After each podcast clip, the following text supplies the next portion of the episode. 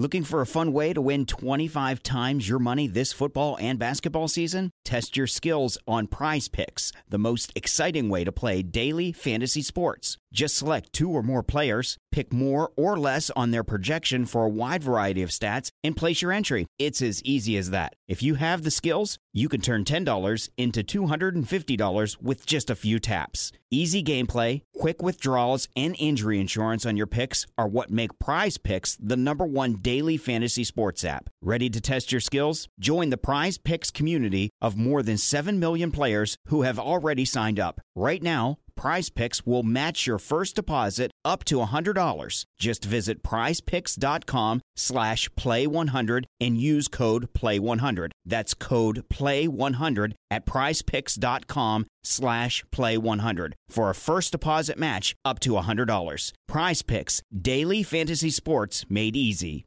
This podcast is part of the Sports Social Podcast Network.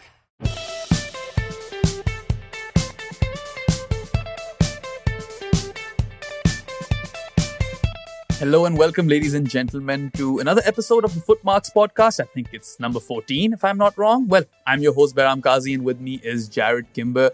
And we're actually going to talk about something super fun today. It's off season, so I actually went and took a look at your old pieces, Jarrod, and I came up with one or, or observed one, which was on weird and historical T2011 that you constructed. So I thought, why not go ahead and record a podcast? And it's interesting how you start this piece with a mention of Jim Foat. And for those who don't know, Jim Foat played 129 List A games for Gloucester, had a mop on his head for hair, had big rimmed and framed glasses, and he averaged 15 with the bat.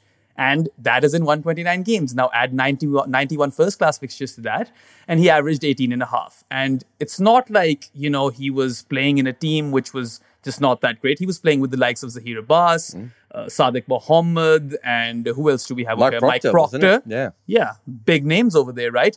And you basically go on to tell us that he was an exceptional fielder, and that's why Gloucestershire kept, you know, uh, him on the payroll. So talk to me about this man and how he inspired you to construct this weird and historical T2011. Do you know what? I remember it came out of a tweet where someone had put up a post saying, you know, which player from history would you have loved to see in T20 cricket the most? And there was like, you know, hmm. 83 um, mentions of Viv Richards, right? And, you know, hmm. um, you know, players like that, you know, a couple of Victor Trumpers was thrown in there and Garfield hmm. Sobers hmm. and this sort of stuff. And I was like, yeah, that that's obvious. Like you could construct a pretty good 11 of players who were known as attacking test players and never got to play one day cricket or only one day cricket, not T20 cricket. And I put up as a joke Jim Foat. And I remember, I think it hmm. was Alan Butcher, you know, former Zimbabwe coach and Surrey coach and England player, who's like, was, I think he thought I was making fun of Jim Foat.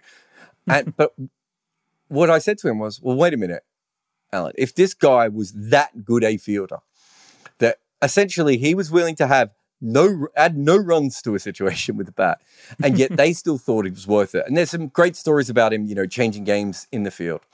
Um, he's not the only one. There's, there's, a guy called Jim Prodger who played for Kent, who I think averages about 22 or 23 with a bat, and again was known mm. as this absolutely brilliant fielder. In fact, there's a double century episode that comes out about him um, uh, soon, where he's the only player in uh, first class cricket history to take a catch and make a first class 50 in the same innings because he was substituting mm. for the other team at one stage.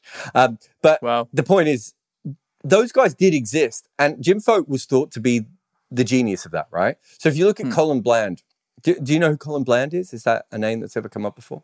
Nope. So Colin Bland is like the um, prototype for what Jonty Rhodes and AB de Villiers become. You know, ah. incredible fielders.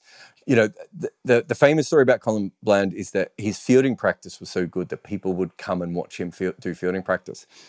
And you know, the only team I've ever felt that way about was Papua New Guinea, um, who hmm. incredible uh, their fielding practice as well it's very rare that even Bharat doesn't watch fielding practice, right? Um, it's just not something that we generally get excited about. But Colin Bland was that incredible. But Colin Bland, I think, averages something like 47 in Test cricket. Didn't play a lot of games because you know he was at the wrong time for South African cricket, and you know, the ban mm-hmm. comes along. I, th- I, think that's right. I, th- I think I'm right in saying that he ran into that. Either way, I don't think he played as much Test cricket as he could have. But he's in the side because he's a great batter who happens to be a great fielder. Jim Foat mm. is playing with, as you said, absolute legends of the game, right? Yeah. And is adding nothing with the bat, and yet they're picking him game after game after game. Um, and he has a cult following on top of that, right? Yeah, and his you cult mentioned. following was incredible. like the the idea that that a first class cricketer who wasn't particularly good at batting or bowling would have like I think he's got like some disease named after him, or maybe it's the cure. I can't even remember now. But there was a Jim Foat um, fan society. If you mention Jim Foat to a cricket fan over the age of 45, like a county cricket fan over the age of 45, they all have opinions on this guy, right? Mm. And cricket wasn't come. It's not like the hundred, right? Do you know what I mean? Right. You had to find Jim Foat in those days. So I, I just thought it was really interesting. And, and the reason I said it was if Jim Foat was that good a fielder, is it potential? Is it potentially the case that if we had a fielder that much better than anyone else now, should they be playing? Because I've made this argument quite a bit that it, it hmm. it's really confusing to me that so many top T20 teams don't hire Hayden Walsh Jr. and Fabian Allen, right? Because they mm. are hmm. clearly two of the best fielders in the world.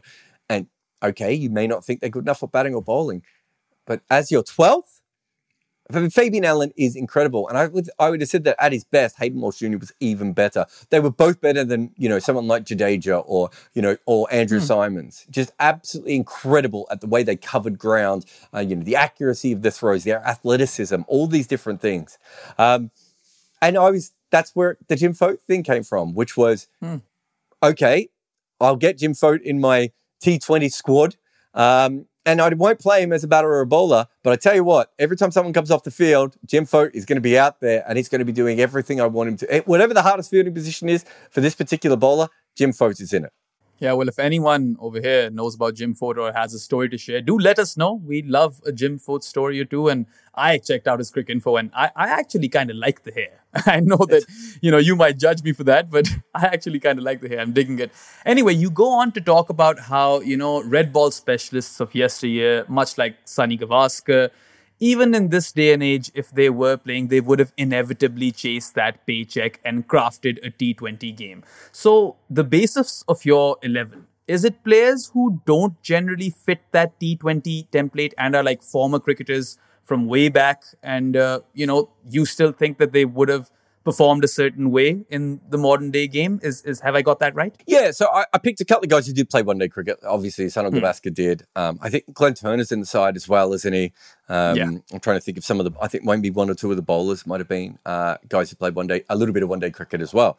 Hmm. What what I really wanted to do is I wanted to pick stories to illustrate a how T20 cricket is currently played, but also, hmm. so the Sunil Gavaskar one's really, really important. So I briefly dated this woman who was a writer. Worst mistake ever. Don't date another writer. But um, I briefly dated this woman who was a writer, and she had this big thing about how um, she only wrote in freehand because Shakespeare had. Hmm. Right? And I'm sitting there going, okay, I get that. But you do realize if Shakespeare had a typewriter, he would use the typewriter.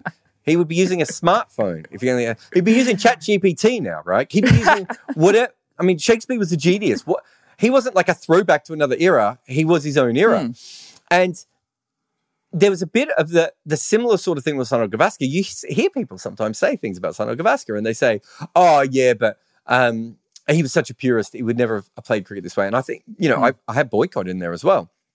Yeah, you look at their careers, and they did adapt a little bit to white ball mm. cricket. It wasn't always white ball cricket when they were playing, but you know, limited overs cricket. And that Sunil mm. Gavaskar ends up being a fairly decent player, and the Geoffrey Boycott, you know, the most selfish man in the world, was bowling in limited overs cricket. Probably because you know it either helped him get paid a little bit more, or made sure he got picked for each game, or he just realized it was something that someone like him had to do, right? And we don't think about what those players would be like now, but it, there would still be in this day and age Kraigg Brathwaite is never going to be a T20 player, right? Dom Sibley is never going to be a T20. We know there are some players without those skills, but Gavaskar and Boycott were not those guys, right? Gavaskar and Boycott right. got were proper, you know, in in Gavaskar's case, probably an S tier level player. You know, Boycott's mm. probably an A tier level player of all time in, in cricket. They would have found a way to be really, really handy, and it was something that I really wanted to explain of the uh, that they would have done that. And so a lot of the hmm. players I picked in this, I picked because I wanted to guess how they would have gone in T20 cricket if they'd taken it hmm. seriously, but also explain a, a deeper story. And I think, you know, in those sorts of cases, there is absolutely no doubt that Boycott would have been that kind of a T20 player that would have worked it out because it would have paid him more money. And Gavaskar was hmm. exactly the same. And they would have found a way to adapt to it in a way that Kallis did, right? Um, trying to think of someone else. Uh, Dravid, Rahul Dravid did. They might not have been brilliant at it, but they would have found a way to make money off it uh, because that's where the money is.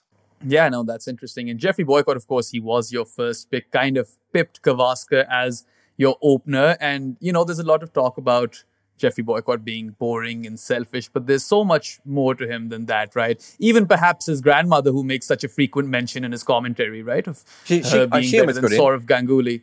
Yeah. but uh, it's interesting how you mentioned that he definitely loved a paycheck, right? Mm-hmm. And how he was rolling his arm as well. So you mentioned that if he was a T20 player, he would be that reliable set of hands who might sometimes get you a good start, but would kind of crack it. Hmm. It would be interesting, right? Because Geoffrey Boycott is not a big fan of baseball either. So, I mean, how do you like? How do you come up with that projected stat uh, thing that you have for each player? Because you had, I, I think, 35 at 135 for Geoffrey Boycott. So, talk me through that. Yeah. So what Boycott would have done is very similar to what early Shan Masood did, right? Which is How early Shan Masood are we talking about? that the, the Shan Masood that first was good in the PSL, okay. right? You know, um, I mean, me and Shan have talked about this on my podcast before. We, I told him how to basically make his numbers look better in T20 cricket without him hmm. being, you know, a great T20 player. And he's hmm. gone on to be a better player than me and him originally discussed. So it's even more hmm. interesting from that point of view. But I, I said to him, you know, you you take the risks in that in that power play to get yourself a strike rate of seven, seven and a half and over. Um, and you know, maybe even more than that, maybe eight, even eight and a half and over. But you're not playing any shots that are outside of your strength. You're hitting to where the boundaries are, you know, um, available to you. You're probably chipping more than you are hitting, right? And then you're getting to the point where from overs, let's say seven to 10, you're scoring at a runner ball. At that stage, you should be somewhere around 50 off 35 or off 40. Then you're set and you can have some fun, right? Most of the time, it won't work, but the times when it does work, you you know you'll end up with a really good strike rate. Or if you go out in the power play, you'll probably have a really good strike rate, but you'll end up with a decent average. Boycott wouldn't have. No offense to Shan Masood, who's a very smart cricketer. Boycott wouldn't have needed to be told that. He would have taken one look at the T20 cricket and worked that out. Right, He- that's how smart Boycott was. Right, we now see him as this old racist clown buffoon. Right, you know, uh, you know, uh, uh, uh, you know, the whole thing with his. I don't think it was his wife, but you know, live-in partner, whatever she was. All those things, you know, we look at all that nonsense around Boycott, but the man was a next level genius when it came to working these hmm. sorts of things out. And he would have been like, great, I don't need to take any risks here. And if you look through the world of T20 cricket, there's a lot of guys with a similar kind of record to what I described there, right? Where they're just like, never going to play T20 cricket properly, but I can make it look good enough that I, I'm good at that uh, ability. And so that's what I tried to do with those sorts of players is I, I use pre-existing templates to work out what kind of a T20 cricketer they may have been, because I think most of the players I picked here are odd T20 cricket players. They're not, hmm. I didn't pick Victor Trumper and, and Viv Richardson, those guys, right? Hmm. I specifically went about picking guys that it was harder to guess how they would have gone in these in these things. But in Boycott's case, I really wanted to make a point of he would have been just above average in in in terms of the amount of runs he made, but also the speed of runs he made to make sure that he always got picked. You know, and then he would have bowled his little bit of dirty off spin every now and again. Probably would have knowing him, probably would have bowled it when it was at, you know, he would have been begging for the seventh over over and over again, right? Uh, to, you know, get Yeah. himself in a situation, make his numbers look a little bit better. That's the kind of cricketer he was, right? And, and look, you can make an argument about him being selfish and all that sort of stuff. I think that's probably fair, but a lot of great batters are selfish. But he would have also made himself into a good T20 player by also being selfish through that way. Hmm. Interesting. Now, your second opener is a man whose name draws ire and celebration probably equally in contemporary cricket. We literally did a podcast on him last week. Vinu Mankad, who is opening the batting for you. Of course, if for anyone who watched that podcast will know that Vinu, the batter, was at his best when he was opening the batting and he was a hard hitting sort of all rounder and then a great defensive bowler on top, you yeah. know, with his quality left arm spin. So, was he a shoe in in your 11? Because I think you're really fascinated with Mankad, aren't you? Yeah, I, th- I think he's in that team as much as anything because he's kind of that ideal T20 opener. So, mm. I always thought that Dhananjaya de Silva, that should have been his role, right? Where you go, mm. okay, you know, uh, Mankad was a, was a was a talent, but he's probably you know not. You don't ever want him to be in your best five batters in a team, but if he's your sixth best mm. batter, now, you know, that sort of now you've got a very, very strong team.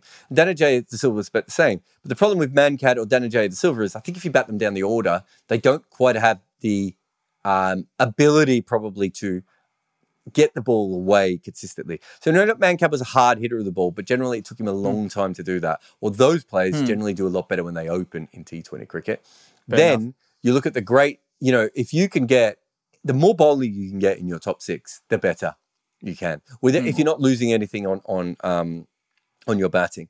So we've got a couple of dirty overs from Boycott when we need them, right? Mm. But now we have a sort of not not similar in style, but a sort mm. of similar type of bowler to someone like Imad Wasim, right? Mm. Now I don't need him because he's batting in my top six. I now know don't long I no longer need him to bowl his full um, amount of overs. But between my two openers, I can get probably five overs a game right? I'm mm. massively ahead of the game.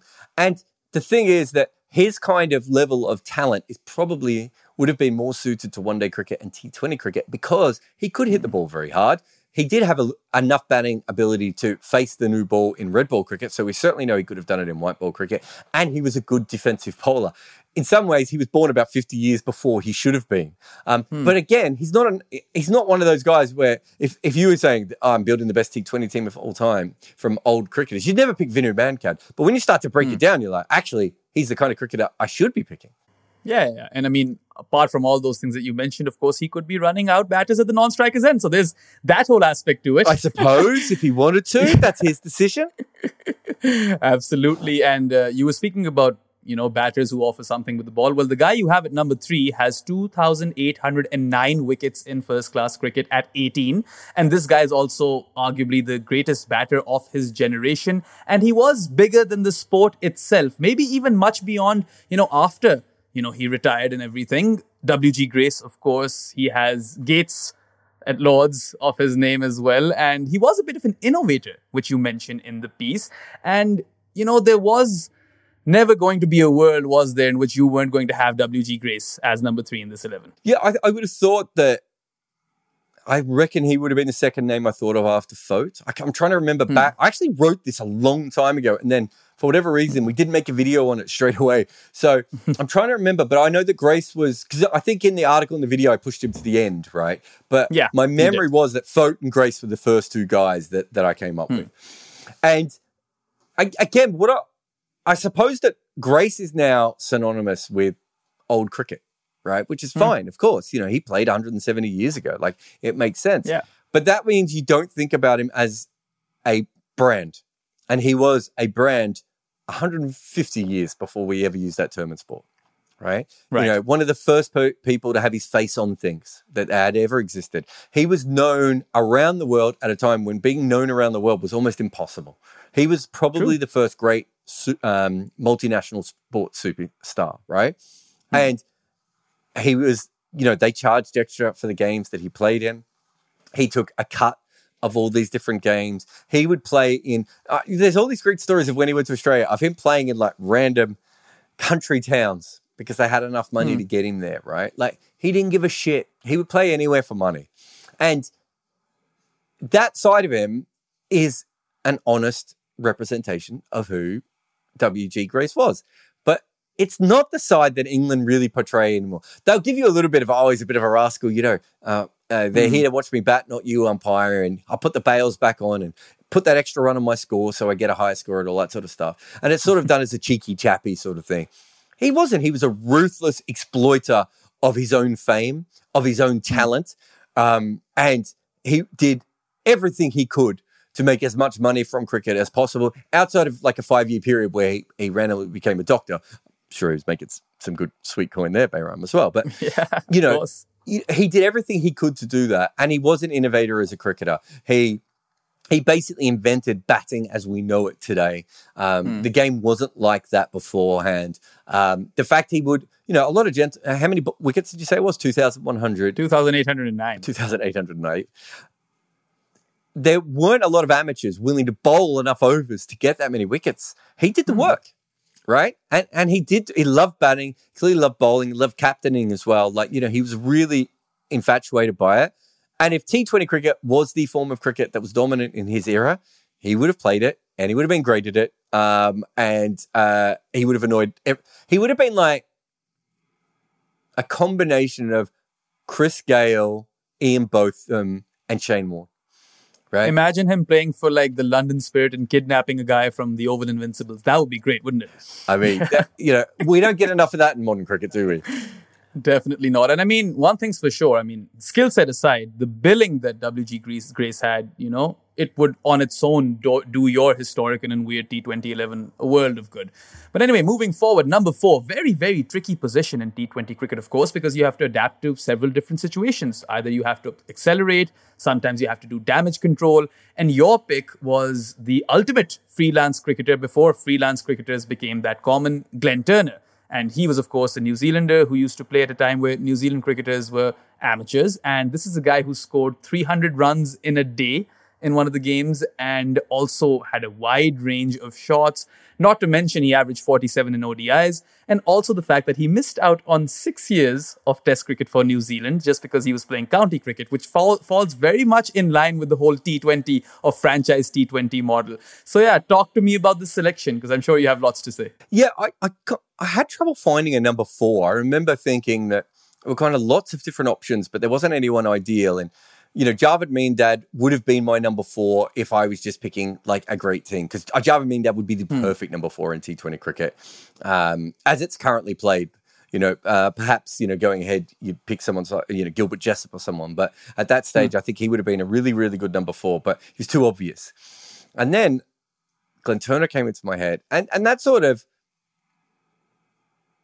freelance element again, it allowed me to tell the story that I don't think a lot of people. Did you know that Glenn Turner was a freelance cricketer? Like, is that something that not before I read one of your earlier pieces? Yeah. Not this one, but we've done something on this before. I, have certainly. I, am a bit obsessed with Glenn Turner. Um, I've tried to get him to chat to me before. Unfortunately, um, he, he he said no. But I'd love to sit down with him one day and really chat to him because you talk about him knocking it back for county cricket. He didn't really knock back New Zealand for county cricket because they were played in two different times. I mean, he kind of did because hmm. Uh, you know he wanted to be a professional and New Zealand was a professional, but but it really was more to do with the fact that he just didn't think New Zealand cricket was run very well, and he wasn't going to waste his time um, and his runs and his energy on New Zealand cricket if they weren't trying everything they do, could to be the best of the best.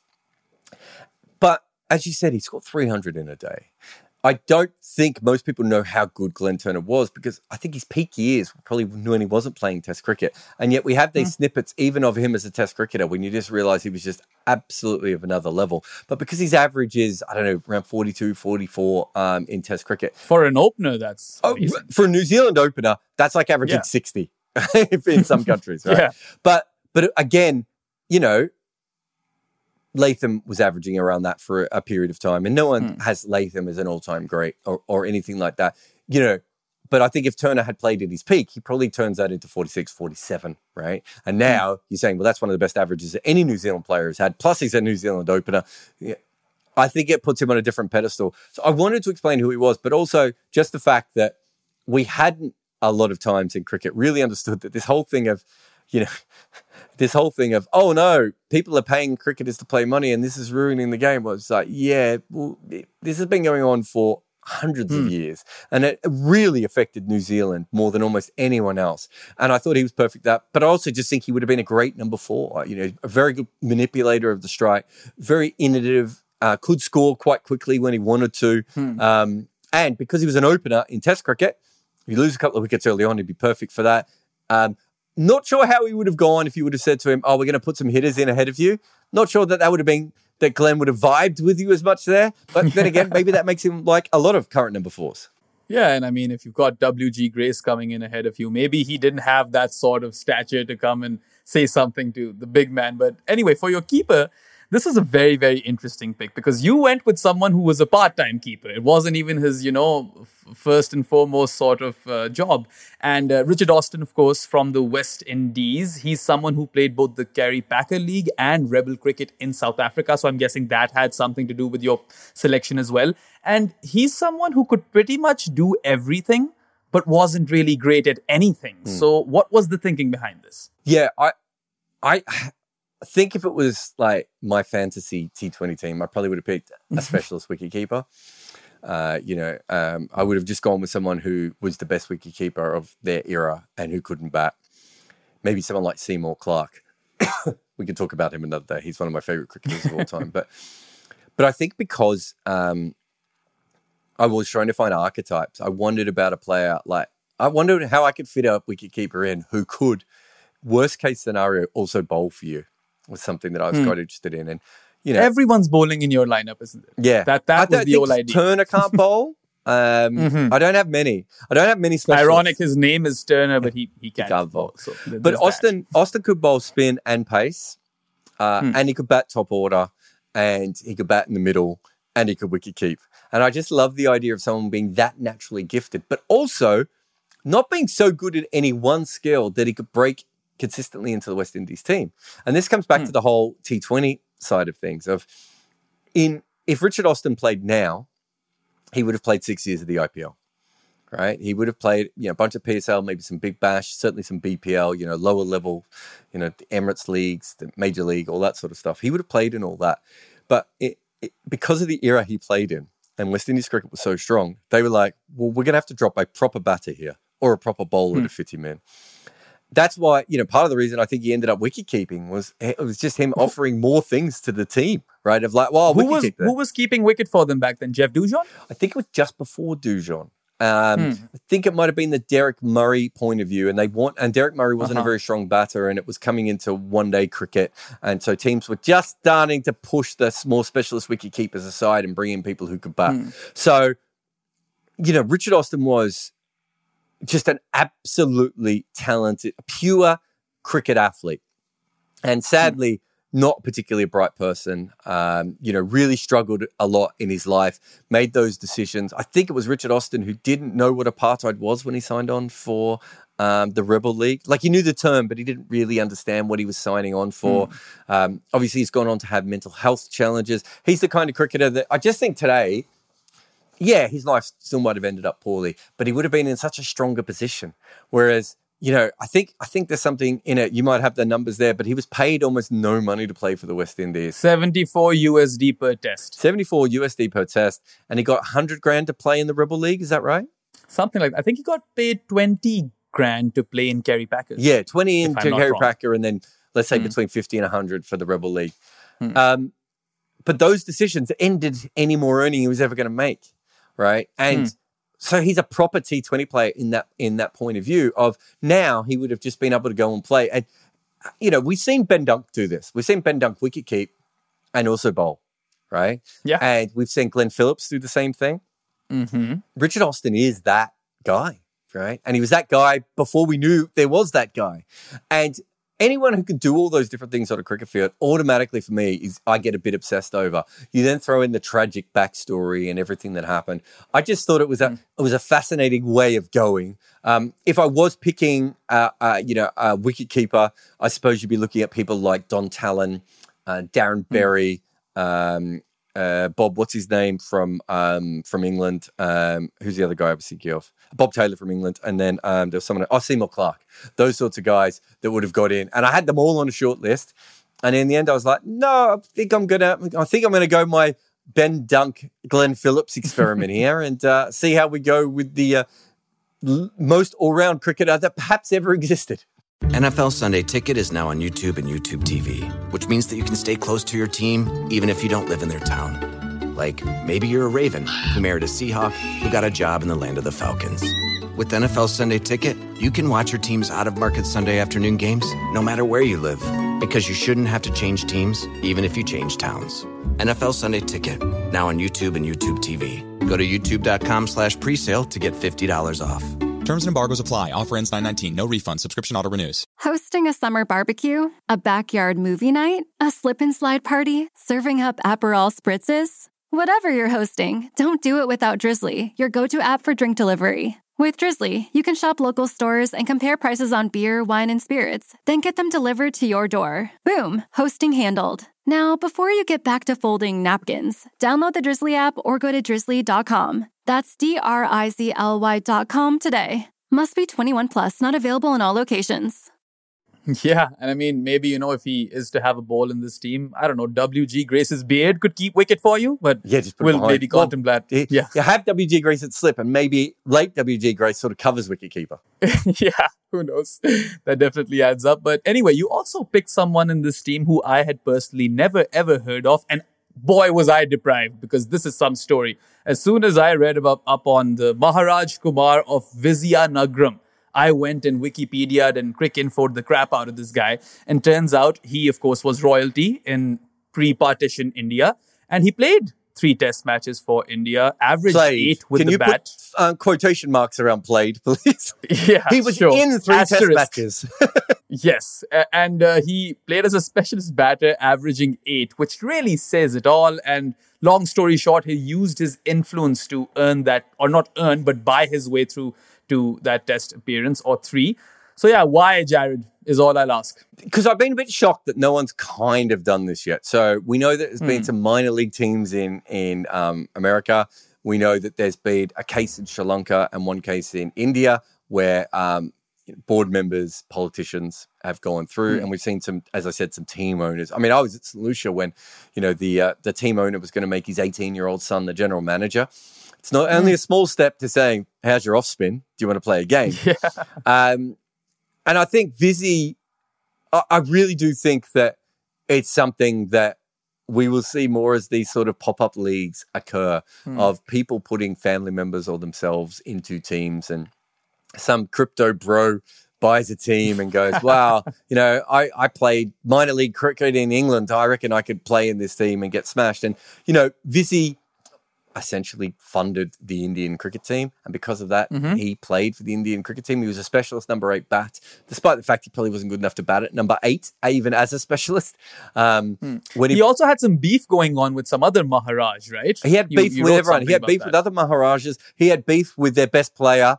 He had beef with Hmm. other random players. He he allegedly offered a watch to someone to run out a Yeah. player in a game um, as punishment. He would offer gifts to the opposition bowlers in tour games to bowl him full tosses.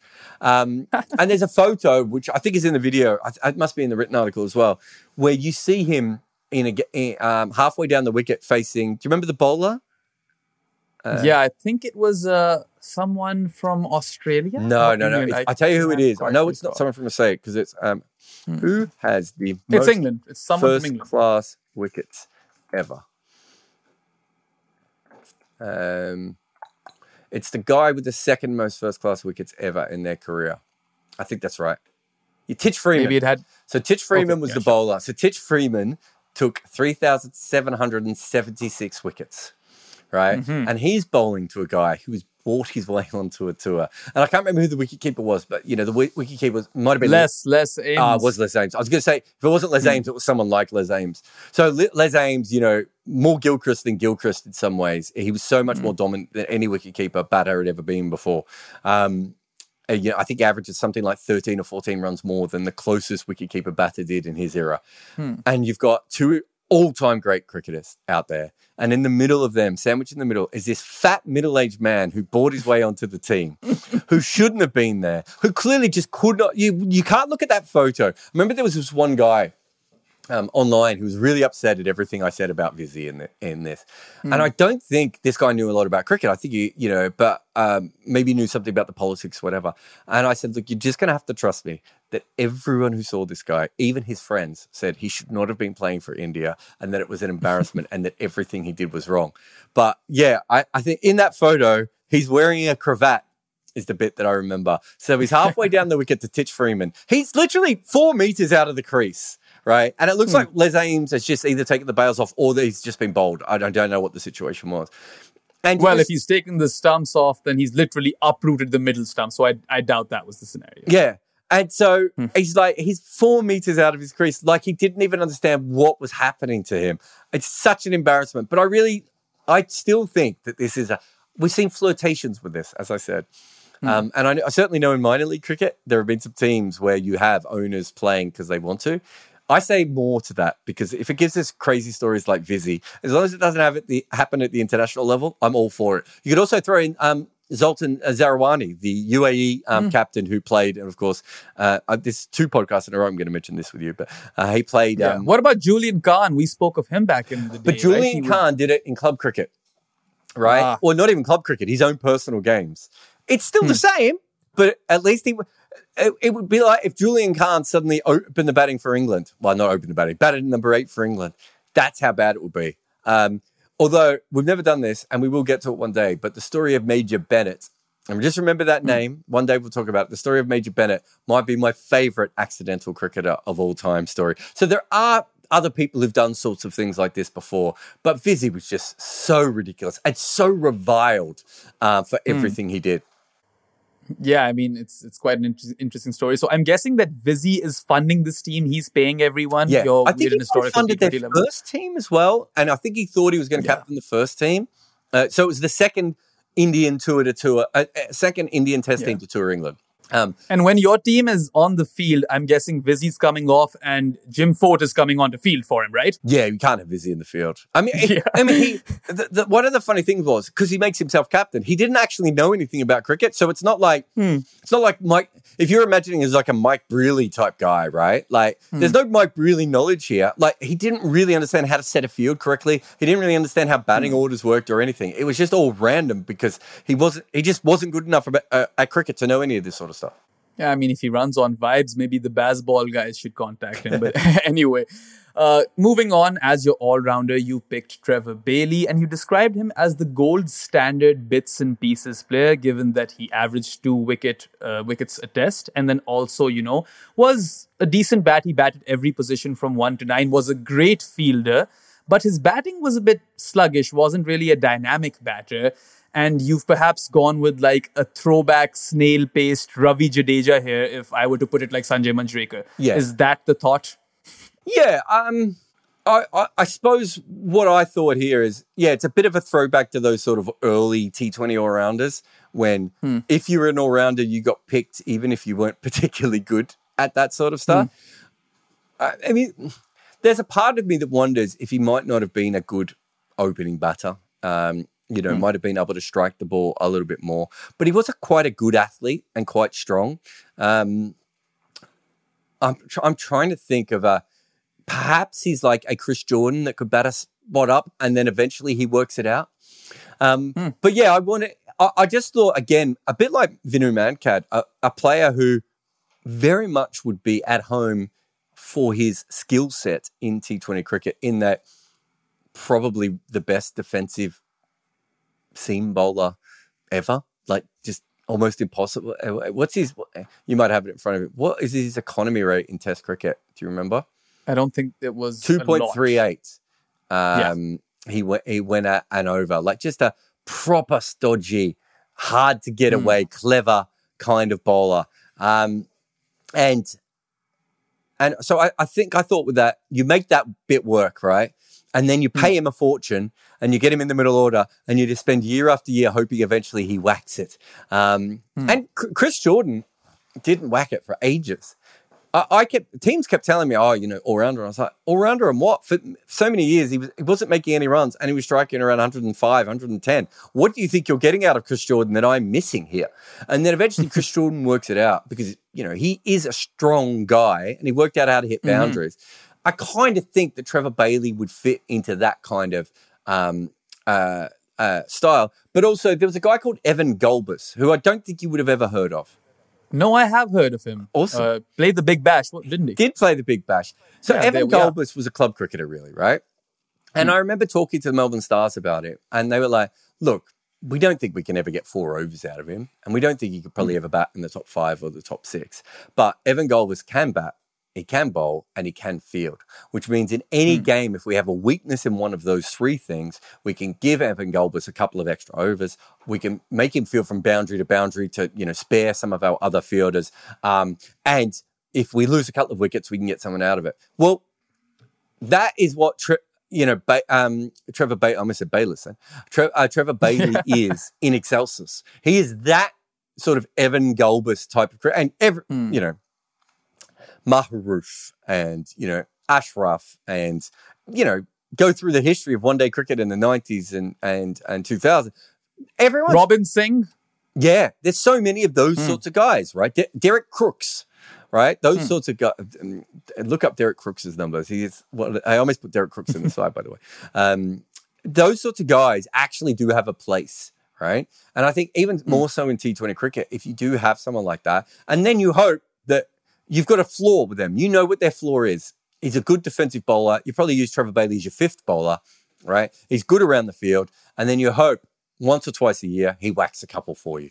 And if he doesn't, then maybe you have to look at how you use him and everything else. But that is a really that's a T20 problem to have, and I think that Trevor Bailey would be that kind of player.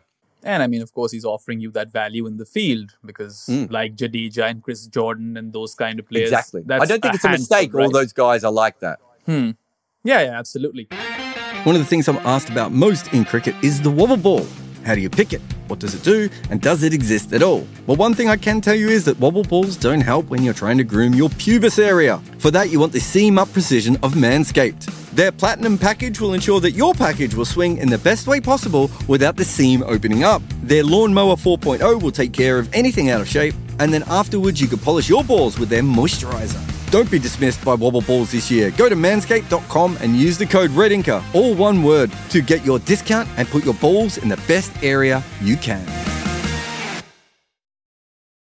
All right, so for your mystery spinner, you picked John Gleeson. And as you put it in the piece, you believe that he was born a bit too early and he primarily relied on an odd grip, you know, for his uh, bowling success, which was also copied by another mystery spinner called Jack Iverson, who didn't last that long in Test cricket.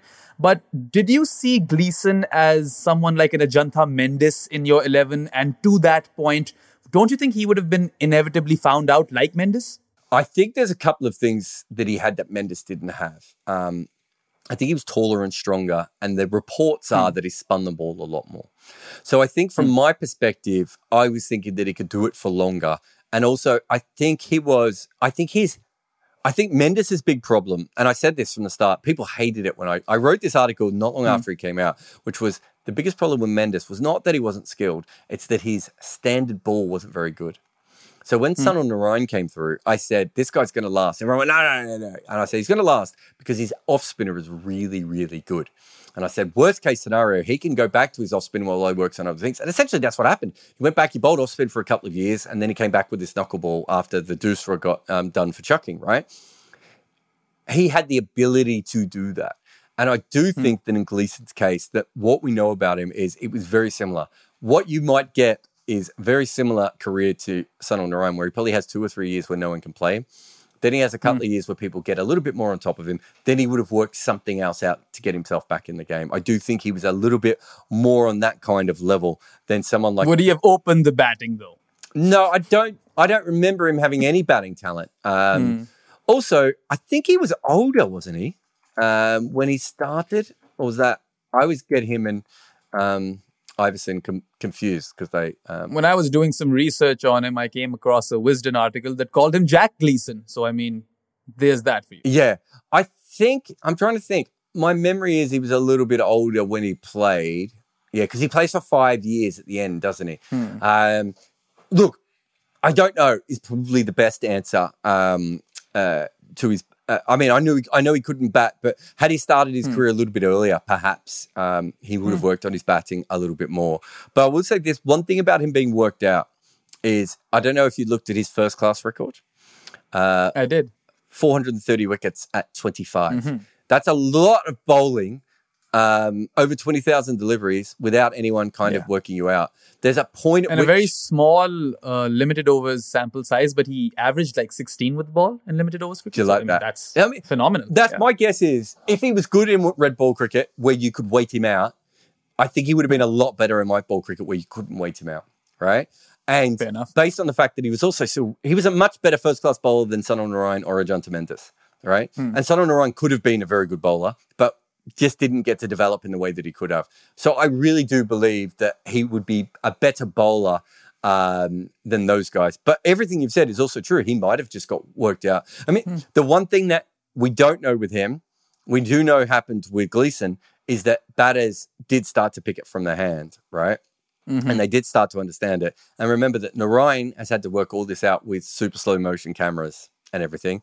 Um, I, I don't know. Right. If, do you know the full Ajantha Mendis story of how the, the story got out about how to play him? Um, essentially, what happened was, I think this was, I want to say it was Ross Taylor. Ross Taylor realized that when he was bowling the ball that went away, he had it like an antenna behind the ball. So he had one finger sticking up, and it was at the beginning of the players all using Blackberries. And so essentially, Ah. Ajantha Mendis was not destroyed by one batter or uh, working him out. He was destroyed by BlackBerry and the BBM system. I think it's BBM. Yeah, it's called BBM. Hmm. Yes, it was Yeah. BBM. You should know. Yeah. You're the sort of person who would know that. I went to the university where BBM was made. BlackBerry was founded of at course the you did. University of, Of Waterloo. So, yeah, there's that whole backstory. But anyway, moving forward, and, and before we do, by the way, that Wisden article that I was talking about, he was placed at, I think, four or five of best mystery spinners of all time. So, I mean, there's that whole aspect to this as well. But anyway, when we come to left arm pace, obviously, it's one of those things that you really, really want in your T20 11 these days.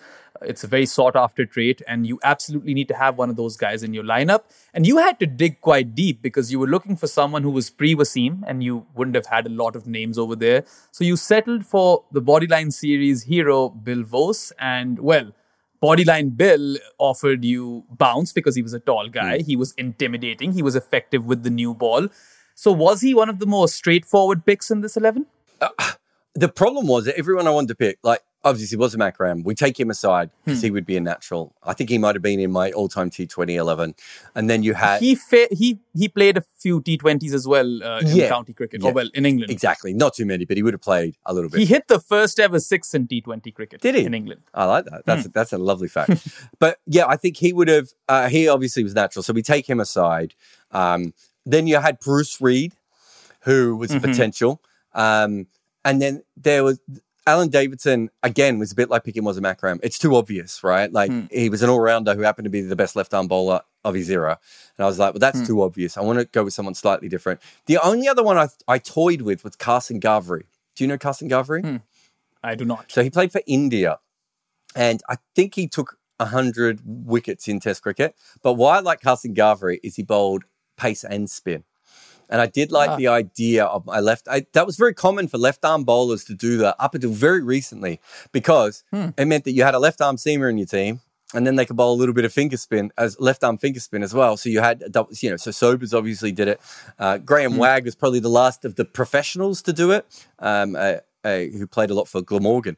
But it, it's kind of died out now as as a, as a thing. But I do wish it would come back because it's really it's a cool little quirk.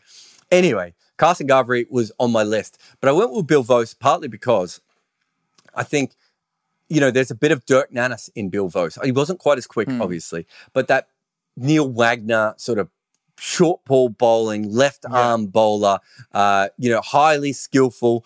But also, if you look before World War II, he was the left arm bowler. There isn't like another one, right? You do get a crop. Tough action to pick as well. Yeah. Really, really tough action to pick. You get a couple of them c- that come in in the 1950s um, in Davidson and Ghavri, and then there's um, uh, the guy from New Zealand as well, whose name I've forgotten. But there's no one really before World War II, and that means that for a period of time, Bill Voce was left arm seam, right? And and I, and I, I don't think that people understand that you know how little left arm seam was bowled up until Bruce Reid and Wasim Akram really come through. You know, a- hmm. up until that point, it just wasn't a thing. And I thought Bill Voce was great, but also, you know, we talk a lot about Larwood, and I think the more that I've learnt about short pitch bowling and Neil Wagner and all these sorts of things, you realize that what Larwood did was incredible. But he also, the fact he had a left armer who was, as you said, tall with this sort of, you know, slightly ungainly action, not as hmm. quick as him, but cause just as many problems, c- kind of does go back to the fact that we know that left armers do that. So I wanted to honor one of the great early left armers. And, you know, it was um, it was certainly, you know, Ghavri was probably Karsan Ghavri was probably one of the other ones that I I think it was Karsan. Um, but I, um, uh, he was one of the others that that I had, you know, on that list. But I, I just went with uh, Voce just because I just don't think we talk about Voce enough, c- considering what a phenomenal impact he had on uh, left arm seam bowling when no one else was doing it. Yeah, and he's going to have a phenomenal impact on this team as well. I can tell you that for sure because he's one of those names that really, really stands out. There are a few other ones, and the guy who I'm talk- going to talk about next is also one of those guys. So you went for an off spinner in your 11 and you picked up one of the legends of the game, someone who could only turn it one way, so didn't have the doosra or anything of that sort. It didn't even exist back then, but he had freakishly long fingers and accounted for 309 test victims. He was very frugal with the ball and extracted a fair bit of spin and bounce as well. I'm talking about West Indian legend Lance Gibbs, and I think this was probably a more, you know, sure shot sort of off spinning pick for you because, you know, back in the day, he was the leading wicket taker in Test cricket, right? When he retired. Yeah, leading wicket taker. So he's the second bowler or third bowler to bowl 300. Trueman. Trueman was the first? Yeah, I think Trueman was first, and then it must have been Gibbs, might have been second. I think that's right. Um, had an economy rate of, do you remember it? Have you got it in front of you? Two point something? No, not two point something. One point something. 1.98 was his economy. Um, wow. Look, he bored people out. He was brilliant at setting fields and bowling to even attacking batters and just stopping them. And Hmm. look, I th- I think obviously there's the the you know, I couldn't really find a wrist spinner who was defensive. Uh, Like every wrist spinner kind of who's ever been successful was an attacking bowler, and it was kind of a little Hmm. bit too obvious to go with those. Sort. Do you know what I mean? If Anil Kumble Yeah. had played in the seventies, right, I probably would have picked Anil Kumble as my wrist spinner. But I was like, Hmm. that, that didn't really, that kind of, Anil Kumble is like a one of one. We really haven't had many other wrist spinners like him. And Also has a decent T20 career. So yeah, exactly. We know he worked. So it wouldn't have worked Hmm. for this particular thing.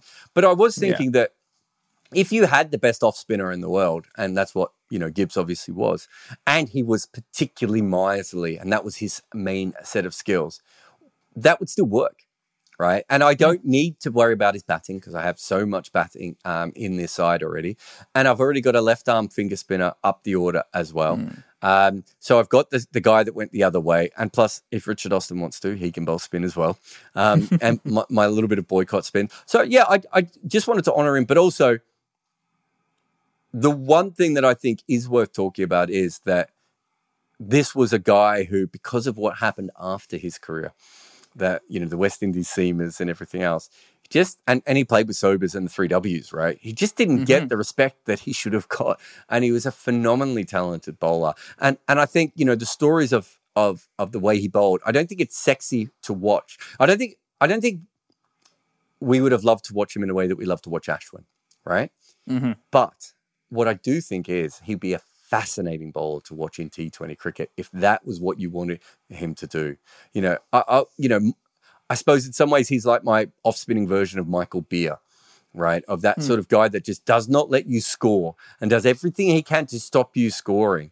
Um, I reckon that would be absolutely fascinating to watch, and we haven't had many of those absolutely, you know, nail down bowlers um, in that sort of way. I, I just think it would be fascinating to watch him go about his work.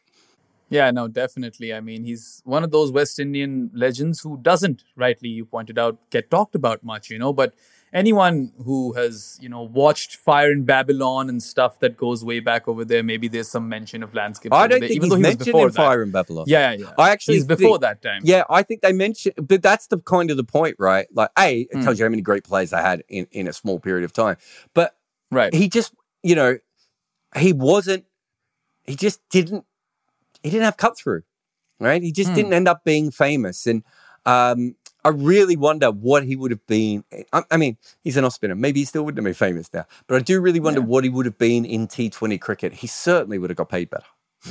Yeah. I mean, he definitely needs a better PR guy, and he's still around. Lance Gibbs is alive. So, Lance, if you're watching this, you know, if you need a PR guy, both of us are available. We'll, we'll do the job for you. My memory is he lives in America. I think that's right, isn't it? I think that's Big right. Yeah, podcast fan, I'm sure. Hmm, for sure. But anyway, Your number 11, you, for your number 11, you went with an out and out legend, Pakistan's first ever cricketing legend, the man who had great hair, the man who left batters of his time absolutely fuzzled. There's a pun in there. And then he was also the first bowler to take 12 wickets uh, versus four nations, four different nations. And in Pakistan's first seven test victories, he had 65 wickets. In all of the games that Pakistan played when he was playing, he would take 40% of the wickets. Mm. So Fazal Mahmood, one of the most potent weapons Pakistan has had, particularly in the early days when they were a very, very young mm. test nation. He was responsible for a lot of the victories and he didn't go for much runs and took wickets in heaps. So he is really kind of a cheat code with the new ball in your team, isn't he? Yeah. So I, I don't think I see Bill Voce as a new ball bowler. I think you probably mm. get one over out of Voce. You probably get maybe one or two out of Bailey at the top if you need them. And mm. so I really I needed a new ball specialist.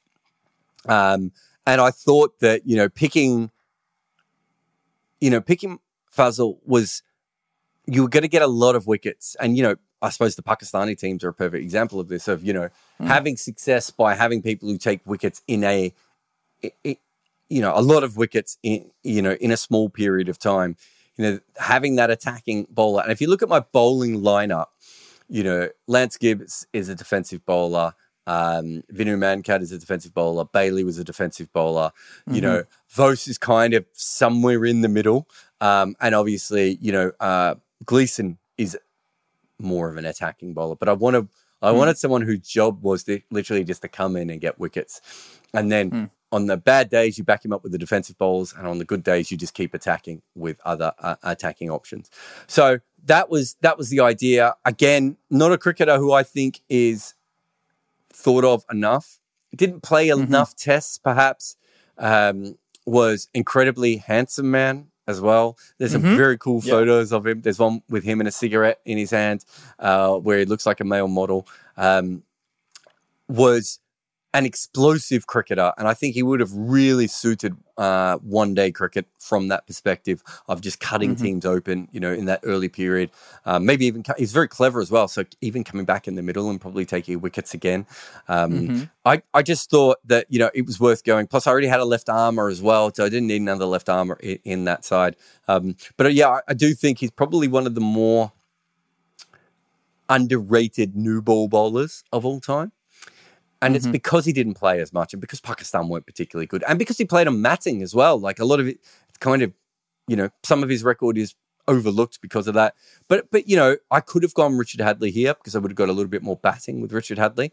Um, mm-hmm. You know, uh, again, Malcolm Marshall is someone that could have given you a little bit more batting. I think Ray Lindwall right. maybe um, batted, uh, could have batted as well. So there's a few guys in history, and there was, you know, some of the really old fast bowlers I thought about, you know, George Lohmann. Mm. Uh, um, and those sorts of guys. But I just thought that uh, Fazal, you know, I, I just he felt like a real proper, the sort of guy in a one day game. I'm trying to think of someone who you relate to, but the sort of guy in a one day game that you kind of just give the ball to and you just go wickets. Shaheen, you know, that kind right. of Shaheen type of thing. Uh, Jason hmm. Behrendorff, right? A right arm version of Jason Behrendorff. We just like, if you bowl out, you bowl out, right? Do hmm. what you do, and we'll work out the rest of the team around you. Uh, but I, you know, a fantastic cricketer, and again, not I, it just doesn't have the reputation of someone of his talent level should. Yeah, I think the only reason that I know about him so much is because he was Pakistani, and whenever you talk about Pakistan's first teams, Kardar and Fazal Mahmood are those two names that really stick out. And I mean, I knew some people who were related to him, so yeah, there's also that connection. But um, I mean, yeah, it's uh, the hair and of course the puns. I mean, I think you should have a T-shirt that says, you know, he's been fuzzled or he's been whackered. That one would sell because of Waqar Younis. But anyway, I think that wraps things up. If I were to make this team, I would definitely find some room for Majid Khan. I just want to put that out there. Um, but anyway, well, yeah, I you think, could have uh, Mohammed brothers would be interesting um, hmm. as the inventors of the reverse. I mean, you could. I think there's some good random cricketers that you. I, would love to see someone like Herbert Sutcliffe. Uh, mm-hmm. Wally Hammond actually probably would have been a very good T20 player. Uh, would have liked the, uh-huh. the flat decks and people not bowling bounces at him as well. Um, you know, so I, yeah, I do think there's some really, really interesting cricketers out there that you could you could throw into some of these uh, teams, and that's kind of the point that I, I think at times T20 cricket's not thought of as cricket by, uh, you know, mm-hmm. A good percentage, and a lot of people who listen By Geoffrey Boycott. certainly by Geoffrey Boycott. I always go back to the Ricky Ponting thing, which I mention a lot, but I, I love that story of Ricky hmm. Ponting didn't know that one day cricket wasn't important, so he played it hmm. like it was important. And that's what I was fascinated at how these guys would have gone if they thought it was important when they were playing it, right? And it wouldn't have Right. naturally suited all of their skill sets. So, how would they have worked out how to make it happen? And I found that more interesting than going, wow, you open with Victor Trumper and Gilbert Jessop comes in at seven and, you know, Viv's at number three and, you know, uh, Alan Davidson's your, you, you know, and Aubrey Faulkner and all these. It's like, yeah, but that's obvious, right? That, now we're just picking Right. attacking cricketers. How do you find the players who don't make sense? And I I found that a far more interesting topic um, than anything else. But it was it was really really cool. And hopefully in twenty years' time, I can do one on all the best T Twenty cricketers and how they play Test cricket if Test cricket still exists, or if Yeah, it doesn't exist. Actually, in that case, one, of course. Or even, you know, if you know those T20 cricketers aren't playing Test cricket and who are playing Test cricket are players that we don't know about. Who knows? Who knows what the future holds? But anyway, yeah, I mean, it definitely made for an interesting read, and I hope that you know to all listeners, it also made for an interesting podcast. That's it for this episode of Footmarks. I'm Behram Kazi. You can find me at Def Mango on Twitter, and with me was Jarrod Kimber. Thank you so much for your time, both Jarrod and everyone else. That's all for today. Goodbye. Thanks for listening. This podcast has an ad free version via Patreon, where there are many other extras as well, including a Discord channel. There's a link to those in the show notes. Please review, subscribe, and tell all your friends about our show. Word of mouth is the best way of making our podcast grow. If we had a guest on, chances are their socials are in the show notes. Please support everyone who comes on this show. I am Jarrod Kimber, and this is my network. But we also have hosts and co hosts like Bharat Sundaresan and Behram Kazi. This network is overseen by Nick McCorriston. Each episode is produced by Ishit Kuberkar at Sound Potion Studio. The team from 42 help us out with the video side. Aurojyoti, Sena Payu, and Maida Akam, both producing podcasts, while Mukunda Bandreddi is the head of our YouTube content.